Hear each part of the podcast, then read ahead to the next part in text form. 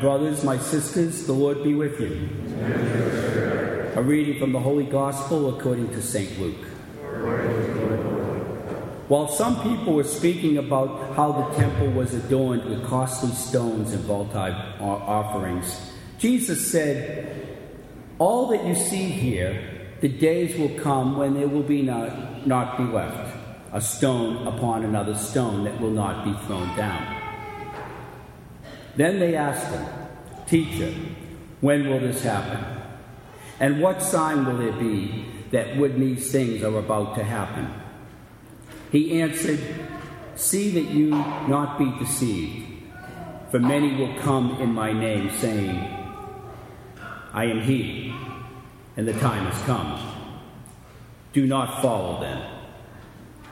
When you hear of wars and insurrections, do not be terrified, for such things will happen first, but it will not immediately be the end. Then he said to them, Nation will rise against nation, kingdom against kingdom. There will be powerful earthquakes, famines, and plagues from place to place. And awesome signs and mighty signs will come from the sky. Before all this happens, however, they will seize and persecute you. They will hand you over to the synagogues and to prisons, and they will have you led before kings and governors because of my name. It will lead to your giving testimony. Remember, you will not be prepared your defense beforehand, but I myself shall give you a wisdom in speaking that all your adversaries will be powerless to resist or refute. You will even be handed over by parents, brothers, relatives, and friends, and they will put some of you to death. You will be hated by all because of my name, but not a hair on your head will be destroyed. By your perseverance, you will secure your lives. The Gospel of the Lord.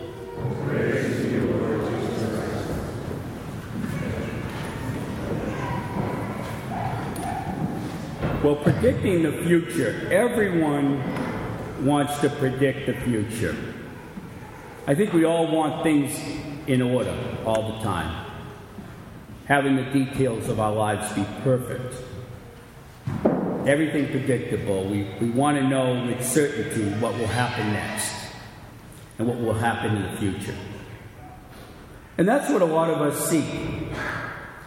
We don't want the angst or the worry that comes with not knowing what is next. When we know what to expect, when we predict, we're in control. And the fear that we might have is taken away. The disciples wanted to know the unknown. And Jesus told them, Do not be terrified.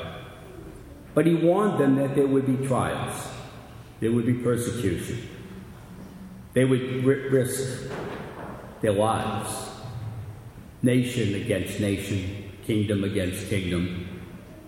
There would be human and natural disasters. He warned them that there'd be darkness. But in those trials, he also told them he would be giving wisdom. And in the end, it would be light, and that light would overcome evil, and there would be healing, and there would be hope. There was a doctor who, with her researchers, studied two groups of patients who were coping with strategies on, on how to deal with major surgeries that were, they were out, about to undergo. And the first group they were provided statistical data about the pain, about the recovery, the time it would take them to get better, a prediction, and told them what they would experience. And then the second group, they were given no expectations or predictions.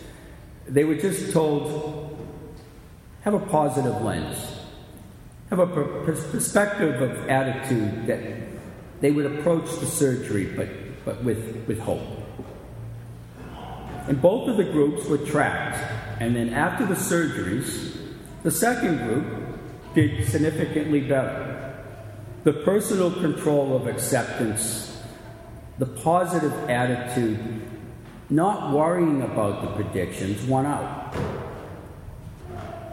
Knowing the meaning of what would happen was more important than the statistical details, the predictions of what would happen. Knowing the meaning in our lives is more important. Thinking that we have all the answers and wanting with certainty is human. But having all the answers, that's not what the spiritual life is about. That's not what God is about. If we understand God completely and had no questions, what would be the point? Augustine said that if we think we understand God, it's not God. Past couple of years, um, a group of uh, deacons that I graduated, my classmates, I guess you could say, we go away on retreat. And it's been pretty predictable. The years after our ordination, we, we went on a very structured retreat. But the past couple of years, not the whole class, but 10, of the 11 of us, five of us have persevered to go on a retreat. We go up to Mount Washington, and for the we try to try to do it around the foliage season, early October. But this year was a little different. Two of us lost parents in September and October. So the trip was delayed. So we went up to the mountains last weekend. It was the first snow of the season. And in other years, we had predicted, uh, we had really just planned it out. We had a theme, and we and we worried about it in advance of who was going to take what sections. You know, just over the couple of days, we needed to to have it all organized. So this year, way different. It had meaning. Because it was so cold up there, we didn't hike like, like we used to. We did little hikes, but they weren't that long because there was snow on the ground and it was cold. The campfire that we would normally do, we weren't doing that, it was too cold. So we just talked and we prayed. We talked and we prayed. With meaning, with wisdom, with reflection of the past six years of our, of our ministries. We talked about our health concerns. As you get over 60, you have health concerns. And I never thought I'd be talking about some of the things we talked about. we have a lot of loss. As you get older, you lose. You lose things real close. And it hurts. And we shared that. We also shared the difficulties we have in our families. Oh boy, we have difficulties. But it was a safe spot, you know? It was a safe spot that we could talk. And the five of us every year have grown. We all shared that darkness, but through it, we searched for wisdom and meaning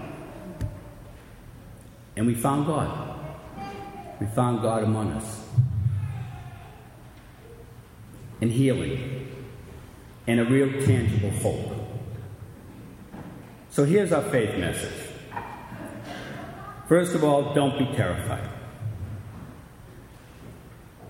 I, the Bible says don't be afraid, but I love this one in this gospel don't be terrified. Don't worry. Don't worry about the future. We don't have certainty in our lives, but keep searching for that meaning. Keep searching for that deep wisdom. And look for the reality that God is present right here and right now among us in the Eucharist, in the body of Christ, but also in the body of this community. We find meaning. Let us go forth and give testimony and witness and share Jesus with everyone by the way that we live our lives.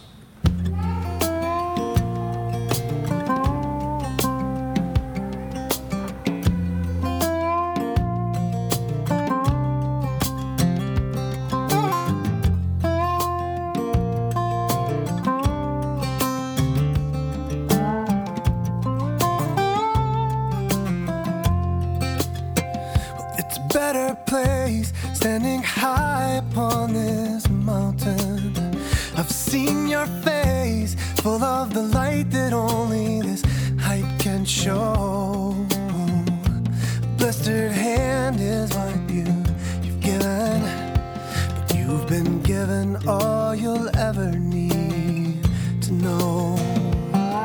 So walk down this mountain with your heart held high. Follow in the footsteps of your maker. And with this love that's gone before you and these people at your side, if you, you offer up your broken cup,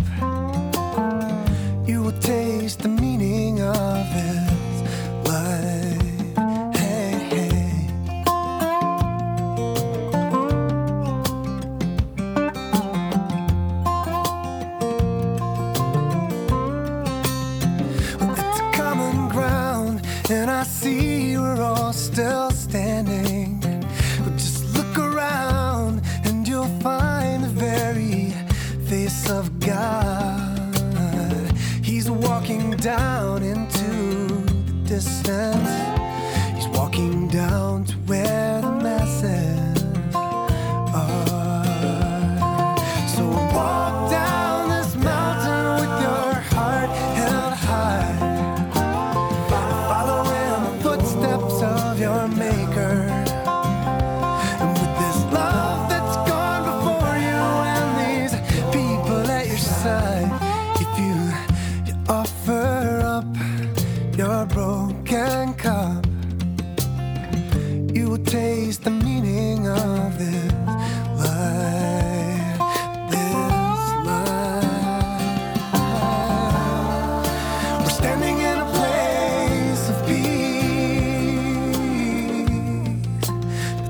How the world